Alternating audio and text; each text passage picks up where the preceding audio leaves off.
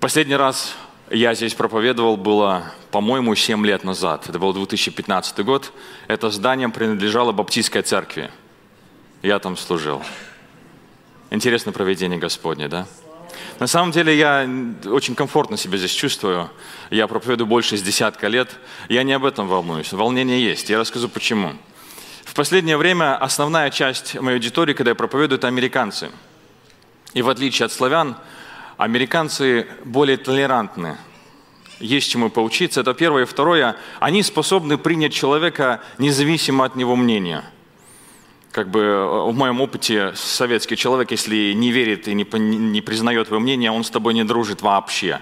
Так что у меня вот как бы такое волнение есть. Так что извините, оно не без оснований. И второе, а, такая у меня волнение постоянно, потому что я с баптизмом пришел в адвентизм, это я пришел к истине – а не вы к нам пришли на истине. Так что у меня всегда есть переживание, что авось я что-то не так скажу. Так что не судите строго. Сегодня у нас субстантивно такой проповеди не будет, она будет очень практичная. Хорошо? И заранее прошу прощения, она будет э, в облегчающем тоне. Но я попробую это сделать аккуратно, потому что, во-первых, этот предмет относится, эта проповедь относится непосредственно ко мне. Мне нужна в этом помощь, и вы узнаете почему. В первый раз я эту проповедь сказал 10 лет назад.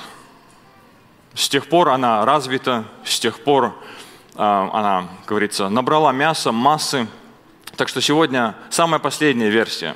Хорошо? Давайте мы начнем со Священного Писания. Пожалуйста, откройте Иоанна 2 глава с 13 по 17 стих. Говорим сегодня о том, как Иисус очистил храм – я уверен, что абсолютно вы помните ситуацию, и мы буквально чуть-чуть затронем саму ситуацию, мы перейдем непосредственно на э, к главной мысли сегодняшней проповеди. Итак, Иоанна, 2 глава с 13 стиха. «Приближалась Пасха иудейская, и Иисус пришел в Иерусалим, и нашел, что в храме продавали волов, овец и голубей, и сидели миновщики денег. И, сделав бич из веревок, выгнал из храма всех также и овец и волов, и деньги у миновщиков рассыпал» а столы их опрокинул.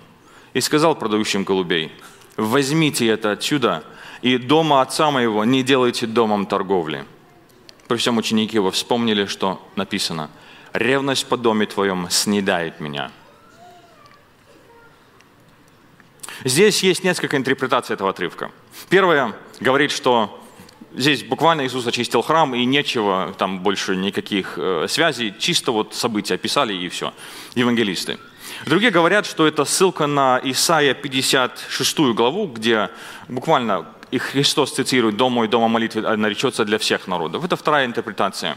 Как бы они друг другу, как бы, в принципе, не противоречат. И третье, Иисус может ссылаться еще на другой храм. И вот о этом другом храме, храме мы сегодня поговорим. Вы знаете, что это событие писали все четыре евангелиста?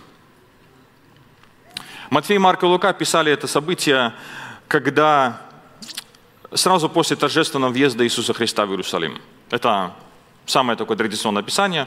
И он сразу вошел в храм и очистил его. А Иоанн говорит, что это произошло во время, э, э, после Каны Галилейской, когда он пришел в Иерусалим. Так кто из них прав? Я, когда начал работать с Евангелием, до этого я не знал, что это совершенно два разных события. Следовательно, Иисус Христос очистил храм дважды. Вы знаете, это здесь, в принципе, нет а, никаких Э, сюрпризов. Но самое главное, что здесь символика. Христос очистил храм в начале своего служения и очистил его храм после, в конце. Получается, получается он покрыл э, свое служение вот, вот этими актами. И, как всегда, основа нашего богословия, кстати, которая очень сильно меня привлекает, которая отличается в других деноминациях, это наше богословие основано на символике святилища на небесах. И здесь прямая ссылка, потому что храм – это святилище на небесах, очищение святилища. Так что потрясающе. Но опять, к сожалению, туда мы сегодня не пойдем. Почему Христос очистил храм? Затронем слегка. Потому что там они безобразничали. Паломники со всего мира шли в Иерусалим, чтобы поклониться – для того, чтобы не тащить с собой а, голубей и овец, они несли с собой деньги. И, следовательно, нужна была обмен валюты для того, чтобы обменять эти деньги. Это первое. И второе, нужен был другой столик, чтобы продать саму жертву. И это делалось в, а, в ракурсе вот этого храма. И очень многие э, смекнули говорится, религиозная элита и решила воспользоваться этим, этим бизнес-планом. Это, в принципе, неплохо заработать.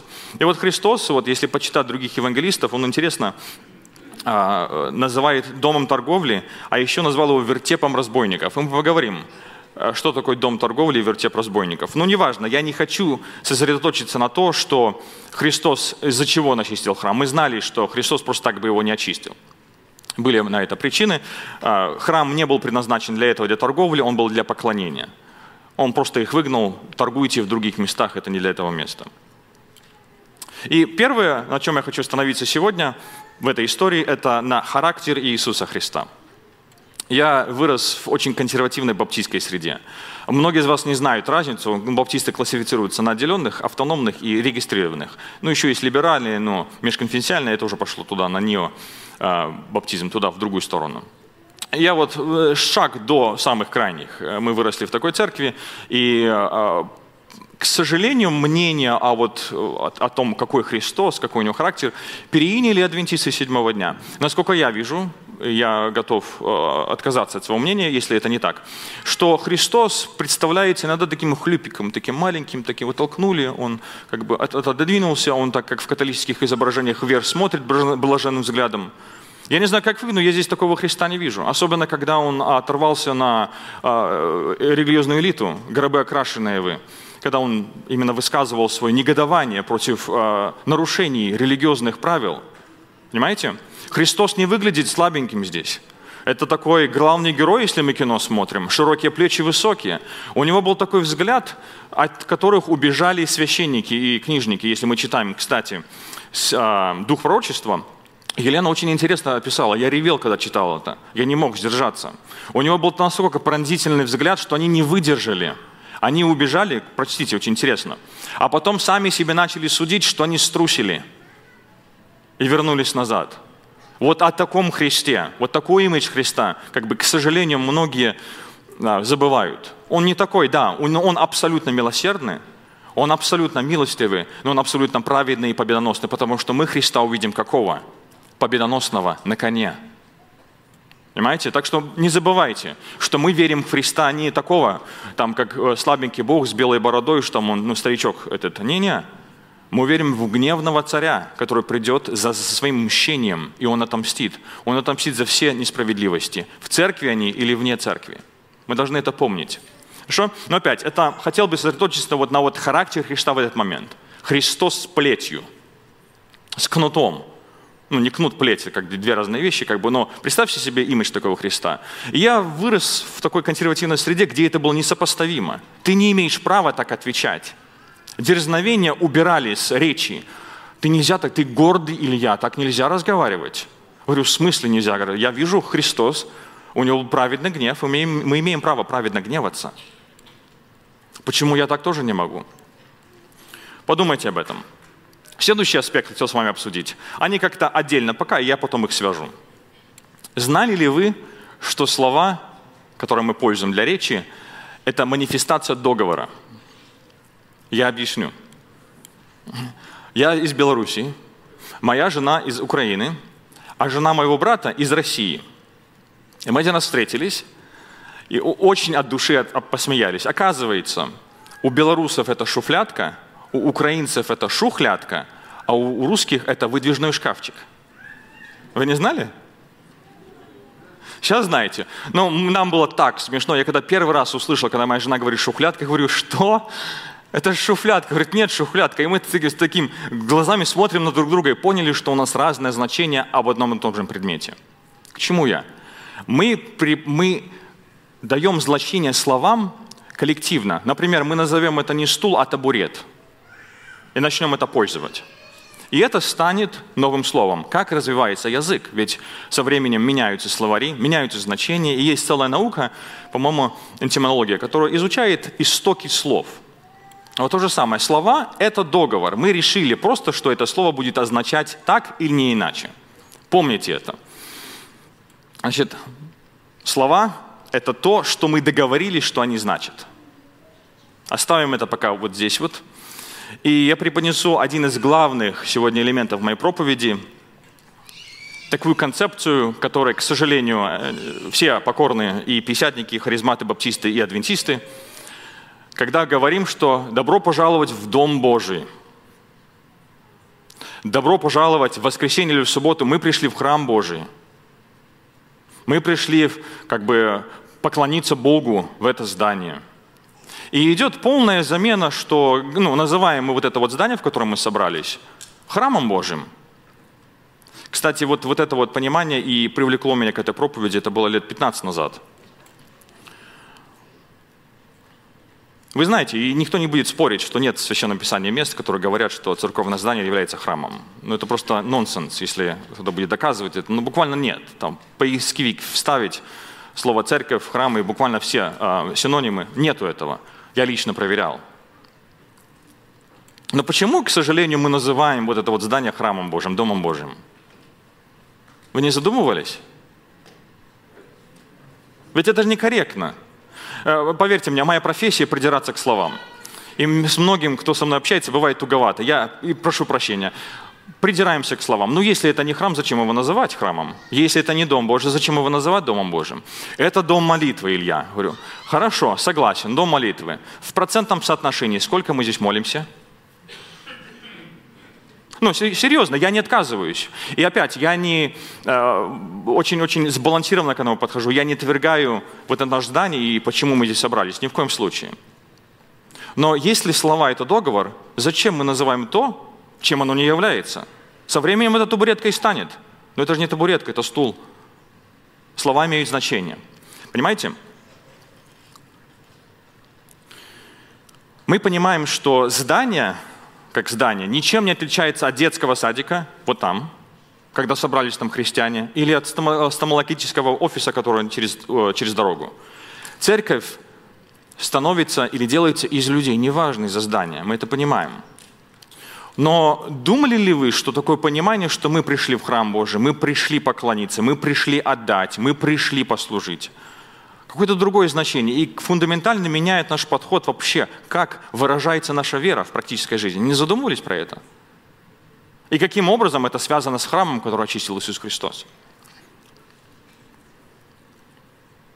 Да, многие будут считать, что это придирка к словам, и я, в принципе, согласен, я чуть-чуть придрался к словам, и я, в принципе, я не буду никого судить. Конечно, предпочитал бы, чтобы правильно выражали, конечно. Но э, можно назвать это дом Божий, потому что мы, в принципе, понимаем, что э, это не дом Божий. Священника здесь нет, барана тоже, и э, левита здесь не ходит. Хотя мне не нравится, когда ссылаются на хор к левитам. Мы не левиты. Мы люди, которые поем, и хотим, чтобы все пели. Так что, ну опять, э, и на этом строится структура. Я вырос в этой структуре, что там как бы пастор, как бы главный священник, все диаконы, пресвитеры, они являются как бы и другими священниками, и получается, якобы простой народ не имеет доступа к Христу. Вы понимаете, какую культуру оно с собой ведет? Так где храм Божий? В небе храм Божий? Не, не, не, не расстраивайте меня, пожалуйста. 1 Коринфянам 3 глава 16 по 17 стихи написано. «Разве вы не знаете, что вы храм Божий, и Дух Божий живет в вас? Если кто разорит храм Божий, того покарает Бог. Ибо храм Божий свят, а этот храм – вы». Так где храм? Где Дом Божий? Так куда мы приходим поклоняться тогда? Но я в полном серьезе. Мы пришли поклониться, или чтобы нас поклонили, или чтобы нас напели, или омолили. Кстати, есть а, историческое основание, что католическая церковь и вот эта вот культура церковности именно и привела вот к такой форме богослужения. Знаете вы это или нет? Да. Кто найдет источники, дайте знать, потому что я понаслышке это слышал. Так что, если это не совсем корректно, исправьте меня. Буду рад быть правее, когда узнаю. Так получается, что у нас происходит? И вот это вот второй элемент, который я очень хотел сосредоточить ваше внимание. Если это не храм, а мы храм, то мы как будто создаем другой, другой храм. Своего рода Мекку, которому пришли поклониться. Так получается, если мы э, сравниваем, то наш храм в запустении получается. Так? Но если мы приходим здесь, получается, и если у нас такая культура, что здесь храм, и мы фокусируем на это внимание, то мы забыли, где настоящий-то храм. И у многих он запустение. Я не спрашиваю, я говорю, это факт. Многие, у многих из нас вот этот храм внутри, он в запустении. Левит, который там служил давно, пошел ухаживать за своим полем, потому что не платили ему. Помните эту историю, когда народ израильский был в, в, э, в блуде? Левиты уходили, потому что кто их будет содержать? У вас, у, многих из нас левиты давно ушли. И нет вот этого поддержки, этого служения. Придавав, придавав вот это служение к такой структуре, как бы, я не отказываюсь ее опять, она имеет свою роль, я объясню, каким образом мы должны на это смотреть. У нас как будто получается двойной стандарт, который меня очень удивляет всегда. Например, я это слышу от всех, буквально, будучи музыкантом, мне говорят, Илья, а эта музыка не церковная. Я говорю, интересно, вот в церкви не церковная, вышел, ну как бы грех, не грех, грех, не грех. Получается, если эта музыка не церковная, так вообще, как, может, наверное, ее вообще слушать не нужно? Или если ее можно слушать везде, значит, можно и в церкви ее слушать? То же самое и с одеждой. Если нас так одевают здесь очень красиво, а, неприлично так одеваться. Я говорю, ну потому что это грех или э, что это? Мы создаем двойной стандарт. И Моя не проблема с вами, потому что мы, в принципе, понимаем субстантивно, что происходит, что все это в сердце, что это не важно. Я переживаю за детей. В отличие от многих из вас, многие из вас много, много, давно, недавно приехали, я здесь живу очень долго. 21 год в июле был. И у меня была возможность проследить рост детей моего возраста для взрослого, когда они стали уже взрослыми – и понаблюдать, какие родители были фейковые, а какие были легитимные в соответствии вот с религиозным как бы, а, мировоззрением. И что оказалось с детьми. У многих такого у вас опыта нет. Нужно здесь очень долго прожить, чтобы увидеть. И это плачевно. Потому что детей научили, что это храм, мы пришли в храм. Папа здесь один, а дома совершенно другой. Думаете, я здесь святой? Думаете, я такой здесь красивый всегда дома? Я вам не поверю, если вы так скажете, что вы якобы как бы везде одинаковые. Как бы, ну, это абсолютное совершенство. Мама здесь одна, а дома совершенно другая, и тон голоса меняется. Ну, я говорю реальные вещи. Я работаю очень с многими людьми по профессии моей.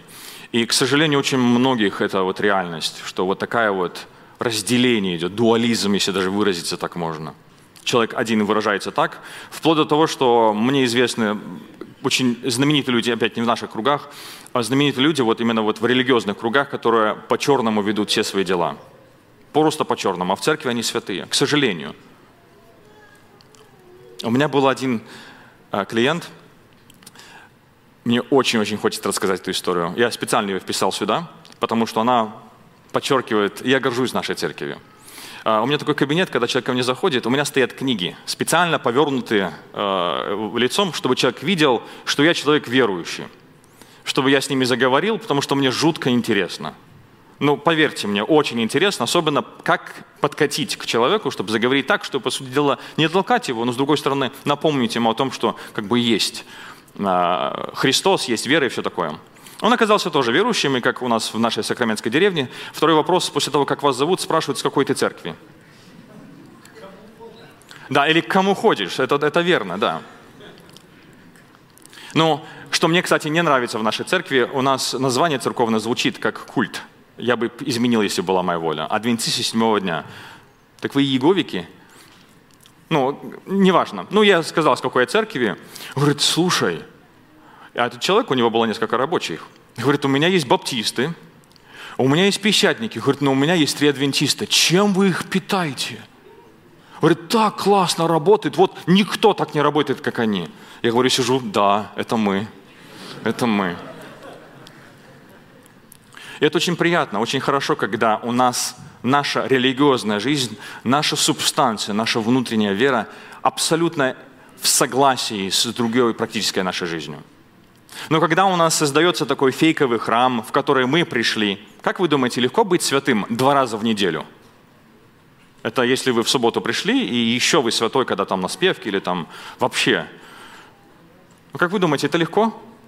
Это очень легко. Надо у детей спрашивать. А я это в прямом смысле говорю, надо спрашивать у детей.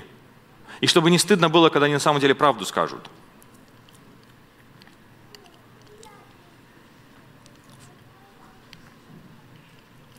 Мы вплоть до того дожились до того, что, это я лично с практикой знаю, что люди шарахаются от слова верующие. Это ничего не значит в контексте бизнеса, дела, как бы разницы нету. Это ничего не говорит. Раньше верующие, значит, доверять можно было. Сейчас верующие, наоборот, опасаться нужно. И получается, возникает следующий вопрос. Если Христос очистил храм, мы обсудили, что как бы это не храм, и мы являемся храмом, так концептуально возможно его загрязнить. Так получается. И возникает вопрос, если мы храм, так как его мы оскверняем? И опять, это уже переходит на святость человека, как бы э, освящение человека, его, буквально его практическая жизнь. И возникает вопрос, и буквально я задаю вопрос, когда последний раз вы храм чистили? Если в вас храм, когда последний раз вы чистили свой храм? Или позволили Христу почистить ваш храм? Или у многих такая стадия, стадия разъяренного Христа, что он готов, если ему дверь откроют, зайти вот, вот и все вычистить там хорошенько. Ну, когда? Ну, не отвечайте, пожалуйста, сами себе. Я-то знаю, я буквально вот а, готовился к проповеди, я осуждаю самого себя, а это я знал, мне Бог это открыл уже давно. Думаете, мне э, нет искушений? Какую музыку мы слушаем? Потому что мы знаем, что музыка приводит непосредственно, она, она несет сообщение. Например, здесь, в Штатах, только здесь, потому что я был мальчиком, когда меня привезли, а, мне пришлось, по сути дела, выучить свою культуру заново здесь. Я узнал, что есть такой певец Владимир Высоцкий. Я узнал, что а, американский, кстати, эквивалент есть Джонни Кэш. Скажите песни на некоторые классные, вот такие душевные, да? Или другие, как бы, многие-многие композиторы и э, музыки, что очень хочется его слушать но оно несет загрязнение. И вопрос не стоит, что вот это вот акт прослушивания музыки является грехом а говорит о том, что оно загрязняет нас. Или какое кино мы смотрим. Как будто мы проработали весь день, приходим домой и не хотим отдохнуть. Netflix включить. Ну, как бы я говорю с реальной жизни, потому что я грешен, как и вы. У меня работа ментального образа, получается, как бы мне приехать домой, я буквально ничего не могу делать. У меня голова не думает больше. Просто фундаментально устал. И, естественно, как бы мой грех, как бы мое падение – это кино. Э, это моя личная борьба с, э, как бы, с этим, я как бы сам работаю над этим, но я признаю это. Для меня вот слабость. Мне очень легко впасть в кино, потому что оно расслабляет мой мозг, потому что днем в основном я этим, этим работаю. А что у вас? Думаете, у вас грешков нет? Как бы, ну, грубо, грубо говоря, я извиняюсь за такую открытость, как бы, но по-другому я не могу этого сказать. Если мы храм, если мы храм, чист ли он? У американцев говорят, если перевести высказывание, у каждого есть свои скелеты. По-моему, русские говорят тараканы, да? Ну, если так выразиться. И представьте себе ситуацию. Я знаю, что может быть вам смешно, но это очень серьезно. Представьте себе, Христос вошел с плетью в храм, а там один захватился за, за углы столика и говорит, подожди еще чуть про меня, я потом уйду. Представьте себе, что Христос, войдя в наш храм, мы говорим, пожалуйста, везде чисти, но не этот шкафчик. Оставь мне его потому что мне нравится. Одна из моих молитв, когда я молюсь, многие слышали мои переживания, мой опыт, э, связанный с молитвой, молитвой. Я очень благодарен Богу, что так вышло у меня.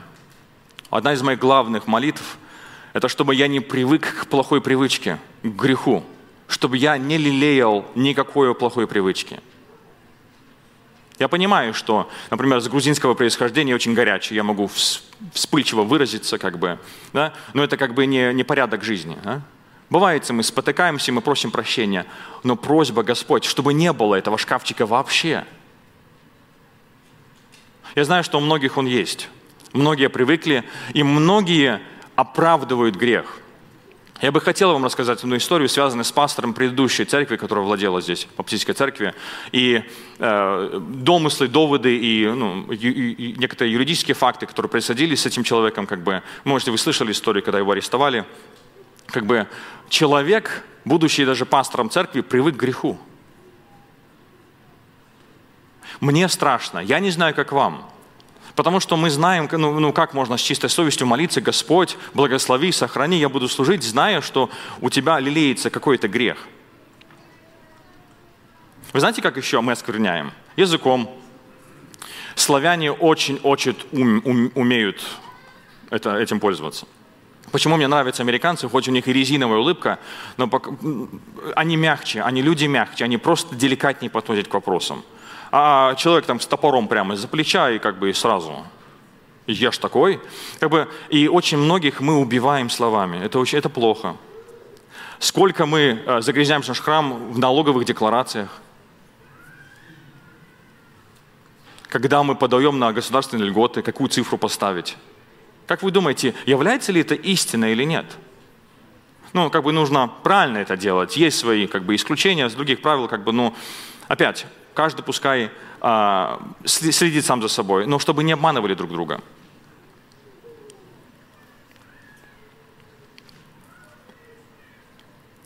Как вы думаете, каким образом в нашем храме, который находится у нас, может произойти дом торговли? Целый там торг происходит, торговый центр. Как вы думаете?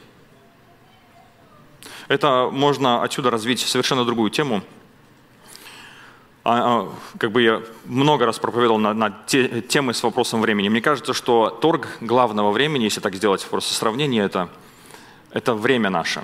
Мы торгуем время, наши способности на грешное. У нас есть, например, возможность три часа в день что-то сделать полезное, а мы обменяли на, как говорится, fill in the blanks. Вы скажете, на что вы там тратите. И проанализируйте, святое это или нет – вот это вот дом торговли. Мы не промениваем, и мы это делаем в нашем храме. Мы в субботу отдали Богу, это хорошо. Кстати, вы настоящие субботники. Потому что для меня вот э, я еще э, познаю э, суббот, ну, культуру субботы. Как бы вот, вот вы идеальные субботу. Вот все делаете в субботу, а все остальное мое. Вот, вот до, до упада.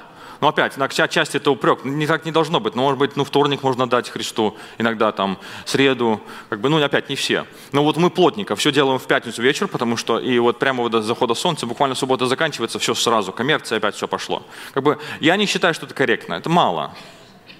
Только суббота, и то полсубботы спим тоже одна зараза. Как бы, но опять ну, нужно проанализировать. Бывает, есть легитимно, нужно выспаться, потому что неделя очень сложная была. Но если это постоянно практика, мы пришли на собрание, выспались в субботу и дальше работаем. Суббота ли это была вообще? И как вы думаете, загрязняет ли это наш храм или нет? Нет молитвы, нет углубления в, э, в, э, в слове, нет поддержки служения в храме, как говорится, в храме. Э, как говорится, левит давно убежал. Вот, вот интересно говорю, вот сравните вот так, вот действительно, левит убежал потому что у него нет поддержки. Потому что храм требовал как бы своего рода, там, а, ворота обветшали, пыль.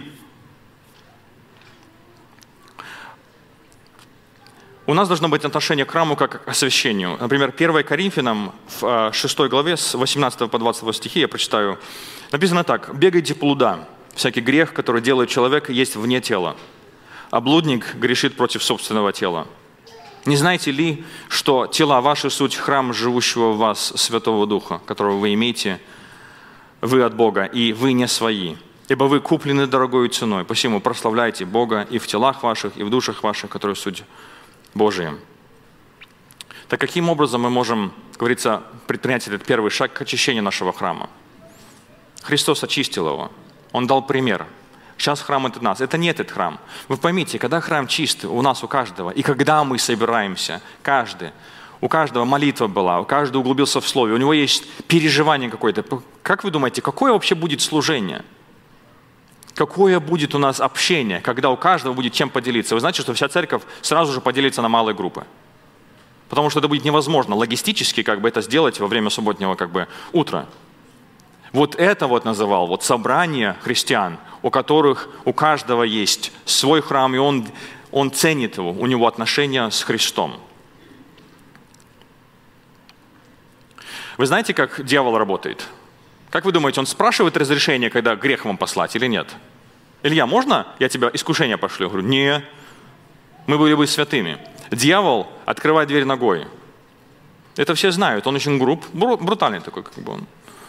Бывает, читаешь Священное Писание, такая мысль пришла, думаешь, вот оборзел, а? Вот, вот, серьезно, вот, вот, вот самое святое, вот что можно сделать, и вот такая грязная мысль поступает. Кстати, есть э, на, за этим психологическая как бы, наука и объяснение, как бы, тоже интересно. Ну как, и что нам сделать? Христос врывается или нет? В храме, почему Христос его очистил? У него было право на вход. Дали мы это право на вход Христу или нет? Или когда-то мы 20 лет назад покаялись, 30 лет назад покаялись, и с тех пор ничего не произошло. Нам нужно эту дверь открыть. Мы должны открыть, мы должны понять, что Господь, мне нужна Твоя помощь. Я здесь не справляюсь, у меня не получается, у меня там, ну, бардак. И, к сожалению, и, кстати, здесь две категории людей. Многие из вас глубоко верующие люди. И, ну, бывает, что там, ну, грешнули, так, по сказать, по-народскому, ну, по-народному, да? И получается, у нас, по сути дела, бардака большого нет. И пригласить Духа Святого Христа и исповедовать грех, ну, правильным образом, в принципе, ну, не стоит большого труда. И слава Богу за это. Но, поверьте мне, среди нас есть люди, которые очень давно Христу не открывали дверь. И самое, что очень обидно, что они даже не знают, как это сделать. Они в таком тупике, потому что грех приводит в тупик, они не знают, как себя вывести из этого тупика. И они застряли. Стыдно сказать, и почему никто не говорит. И потом вот коронавирус произошел, кстати, кто наблюдал? Сколько людей вернулось назад в церковь после коронавируса, когда церкви закрыты были? Не наблюдали? Там было целое как бы исследование, survey, связанное с американскими церквами, что многие люди не пришли назад. Зачем приходить назад? Это идеальный был этот. Ну, мало ли что подумают. Особенно, когда большая церковь, и где членов церкви не отслеживают. Как бы, ну, человек ушел, пришел, ушел. Как бы. Васька был, Васьки нету. И получается, эти люди с таким тяжелым сердцем просто уходят, они просто сдались. Когда-то у них было возрождение, когда-то было у них служение, сейчас ничего нет. К сожалению. А молимся ли мы за таких или нет? Когда последний раз мы думали на молитву с этой стороны? За кого мне помолиться, кто кроме меня больше никто не будет молиться? Вот мимо проходите и лежит бездомный. По, по-славянски мы на него проклинаем, ты иди на работу и все такое, да? Но когда последний раз вы понимали, что кроме вас, вы понимаете, что никто другой за него не помолится.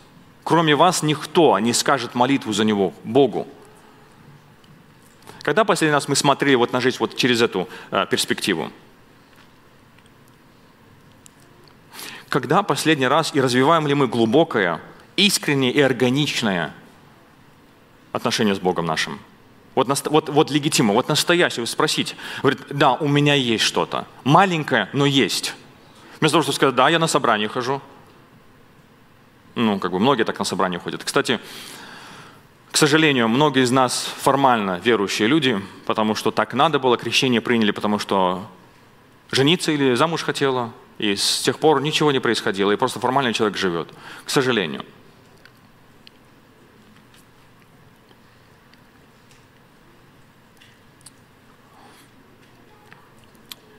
Есть ли у вас такое чувство, я вот вспоминаю одного проповедника, он нас научил такой концепции чистоты, особенно в контексте вот парней, которые до, до свадьбы, чтобы были чисты сами собой, чистый взгляд и все такое. А когда последний раз было у нас такое чувство, что я перед Богом абсолютно чист? Не то, что я никогда не согрешаю, а что Господь передо мной и передо мной у меня нет греха. Я все исповедовал. Было ли такое чувство? Настоящее такое чувство. Что ты приходишь к Богу без всякого э, препятствия. И может быть, вот это вот очищение храма, это и есть то. И анализируя, кстати, эффект э, кино, музыки и вот современного медиа, масс-медиа на нас, то возникает вопрос, оно не то, что грех, потому что там явное как бы, нарушение закона, да, в принципе, может быть грехом, а есть такие фильмы нейтральные, музыка такая нейтральная. Там не скажешь, что это не грех, но в принципе и не скажешь, что это грех. Но оно, эм, общий эффект имеет, э, он затупляет духовное чувство человека. Кто-то, если практикует э, долгую молитву и понимает, что когда у них постоянно идет молитвенная жизнь, что, например, если он не помолился очень долгое время, и когда он возобновляет свою рутину, у меня так происходит, я, не, я здесь не, не идеальный, когда возобновляешь свою рутину, такое чувство пустоты, как будто я отношения притупил. Вот тупость такая, не, не, не тупость, а вот именно вот как э, не острая, а тупо, вот когда э, карандаш затупил, он не пишет. Вот, вот тупо. Вроде что-то есть, но вроде чего-то нету. И получается время чего? Очиститься от того греха, которым мы загрязнились. И многих из нас Христос плетью не нужен. Храм Божий – это дом молитвы. Это опять переходит на другую тему. А, и на самом деле Христос правильно сказал, это дом мой, дома молитвы наречется. Нарекли вы вас дома молитвы, ваш храм дома молитвы. Читаю очень много про молитву э, многих авторов, и все в один голос говорят, знаете что? Молитва и молитва – это такой ресурс, это такая сила, которая просто лежит нетронутая. Если вы прочитаете истории, например, Уэслиан, когда было в э, пробуждение э, Уэсли, и когда методисты очень сильнейшим образом влияли на рост наших ну, как бы, э, штатов, то очень много историй объясняют, рассказывают, как, какой вот непосредственный эффект имела, имела молитва. Так что я хочу призвать вас – Сделайте ваш храм внутри домом молитвы. Многие из нас, многие из нас, многие из вас, как бы я не, правильно надо выразиться, чувствуют себя, что они не могут ничего сделать для Бога. По сути дела, как бы и талантов мало, и языка не знает, и как будто человек застрял. Он хочет что-то делать, не может. Пост и молитва – это метод абсолютно для всех. Для молодых, для тех, которые постарше – так что, заканчивая сегодняшнюю проповедь, я всегда заканчиваю следующими шагами. Как говорится, next steps. Что дальше делать? Мы это услышали. Я знаю, что вы услышали меня. Я по глазам многих вас вижу, что вы услышали, что Бог и Христос должен очистить и наш храм. А это здание. Только здание, просто здание. Нам нужно открыть дверь, чтобы Христос пришел к нам. У меня один раз была машина Subaru Outback – это, как перевести, универсал, как вы переводите, да? Outback, где сиденье опускаете, там есть такая, можно спать внутри машины. Я продал одному старичку. Мы встретились, как бы он говорит, Илья, как бы я боюсь, что ты не обманул, поехали с тобой в DMV, чтобы как раз перевести это все. Это было лет 10 назад, или 8, не помню. Я говорю, хорошо, не проблема, мы поехали с ним. Я даже не помню, как его звать. Я говорю, а чем ты занимаешься? Чем вы занимаетесь? Говорит, я фотограф. Ну, интересно. А зачем как бы, ну, Subaru? Потому что Subaru – это отдельная культура говорится, кто знает здесь. А. Я говорю, ну, а, я буду в ней жить. Я говорю, а, как жить? Я говорю, ну, говорит, я живу в лесу, у меня палатка, я же ночую в машине, когда ветер или дождь. А говорю, а чего вы в лесу живете? Что, нет родственников дома? Нет, дочь есть, если бы я хотел, я мог дома жить. А чего? Говорит, ты понимаешь, говорит, лет 30-40, я не помню, большая цифра, 30 или 40. Говорит, я был наркоманом. Говорю, ну и что? И говорит, я понял, что единственный метод избавиться от этой привычки – это быть честным самим собой. Я уехал в лес. Мне не было перед кем притворяться. Не было. Не было жены, не было кого. Мне, вот сам искренне перед тобой, и вот сам наедине, потому что я был полностью открыт собой. Я превзошел эту привычку. Я засвидетельствовал ему, рассказал ему о нашей вере, как бы, и, и все. Но оно врезалось в мое сознание. Первый шаг. Мы должны быть искренни сам, сами собой говорится, зайти в отдельную комнату когда-нибудь, стать на колени, сесть на диван, неважно, и сказать искренне, Господь, у меня бардак, и я не знаю, как начать. Вот это вот первый шаг. Как вы думаете, что на небесах Господь сделает? М? Васька, ну, пускай пробует. Или Он пошлет все необходимые ресурсы, потому что мы попросили, а Он ответит. Так что я призываю к этому. Второе. Представим, что мы здесь все с очищенным храмом – мы стали музеями. Можно ходить в тапочках и смотреть на все абсолютно чисто. Как вы думаете, для этого был храм или нет? Или храм был предназначен для определенной цели? Храм был предназначен для определенной цели. Какая ваша цель? Храм чистый. Что вы делаете? Понимаете, вот это вот следующий шаг. Когда мы поняли, что мы чисты перед Богом, мы должны служить Ему, мы мы верны Ему, у нас прекрасные отношения, но мы сидим на одном месте и ничего не делаем. Получается, вот это вот, в принципе, проповедь, Иисус очищает храм, когда Он очистил нас, храм, наш храм, это только первый шаг. После этого второй шаг. Что я могу сделать? Третий шаг. Хорошо, я что-то сделал. Может быть, я еще могу что-то сделать. Потом четвертый шаг. Понимаю, что подожди, так пришествие скоро. Подожди, так мы живем в ладикийском периоде. Мы ладикийская церковь. Я не хочу быть богатым, разбогатевшим, но ничего не имевшим. Понимаете? Как бы это просто начало. Это самые мелочи, которые давно были, должны были решить. А мы, к сожалению, как бы застреваем на них. И второе, мы должны просить водительства Духа Святого. Если мы понимаем, что мы в грехе или нам нужна помощь, мы должны просить Господь, пошли мне людей, и мы должны принять этих людей независимо от лица. Потому что очень часто подходит какой-то хлюпик и говорит тебе что-то. Думаешь, кто ты вообще такой, чтобы мне что-то говорить, да? И у нас такая, получается, гордыня. Крылья расправили. Не-не-не, принять, потому что Господь специально говорит через других людей, чтобы смирить нас и доставить нам информацию. И закончу с, одной, а, с одним. Елена сослалась один раз на одно видение, которое она было, и я не могу его найти. Кто-нибудь помогите мне. Она говорит, что она видела, что а, многие церкви целиком адвентистские шли в ад. Я не помню цифры, по-моему, 50% церквей. Подскажите после служения, да. Как бы для меня это меня вводит просто в ужас. Если церковь, которая знает полноту истины, половина из них погибнет, вы не знаете, я не знаю, как вы, но лично я и моя семья, как говорит Иисус Навин, не знаю, как вы, но я постараюсь жить свято. Я не буду сравнивать себя с другими людьми, потому что очень легко найти человека, который хуже вас, и сказать, ну, я же неплохо выгляжу. А сравнивать себя с Христом и с целью, которую Он предоставил перед нами. С этим я хочу вас оставить. Нам нужно жить свято. Нам нужно жить свято, чтобы увидеть следующий шаг, чтобы служить, потому что мы в ладикийском периоде, и скоро будет пришествие. Мы адвентисты, мы чающие пришествия Христа. С этими словами я закончу, было очень приятно. Давайте встанем, помолимся. Наш Господь и Бог, мы благодарны Тебе за этот день. Мы благодарны Тебе за то, что есть Твое Слово, и за то, что ты нас, Господь, обличаешь через это слово, Господь. Мы грешны перед Тобой, мы, несовершеннолет... мы несовершенные. Мы, бывает, даже несовершеннолетние в Твоих глазах. Мы маленькие еще дети, Господь. А столько работы, столько работы, Господь, на Твоей ниве, в церкви, Господь, столькими людьми, Господь, а мы, а мы сидим в запущенных храмах, Господь. Мы просим Тебя, так как Ты очистил храм, Господь, все те, кто просит Тебя, очисти, очисти от грехов, Господь, очисти, сделай Твой порядок пошли ясность, что делать дальше, Господь, и как это сделать. Многие из нас, Господь, погрязли в очень глубоких грехах и в тупике. Не знаем, как оттуда выйти, Господь. Ну, Ты абсолютный, Ты абсолютно совершенный. Тебе нельзя советовать, потому что все идеально.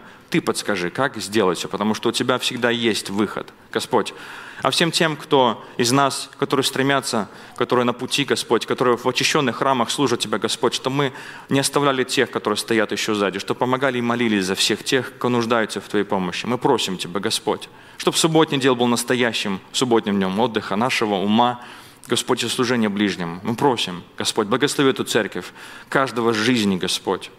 Слышь нас молитвы, Господь. Помоги нам молиться, исследовать Твое Слово, Господь, чтобы мы были исключением – в ладикийском периоде.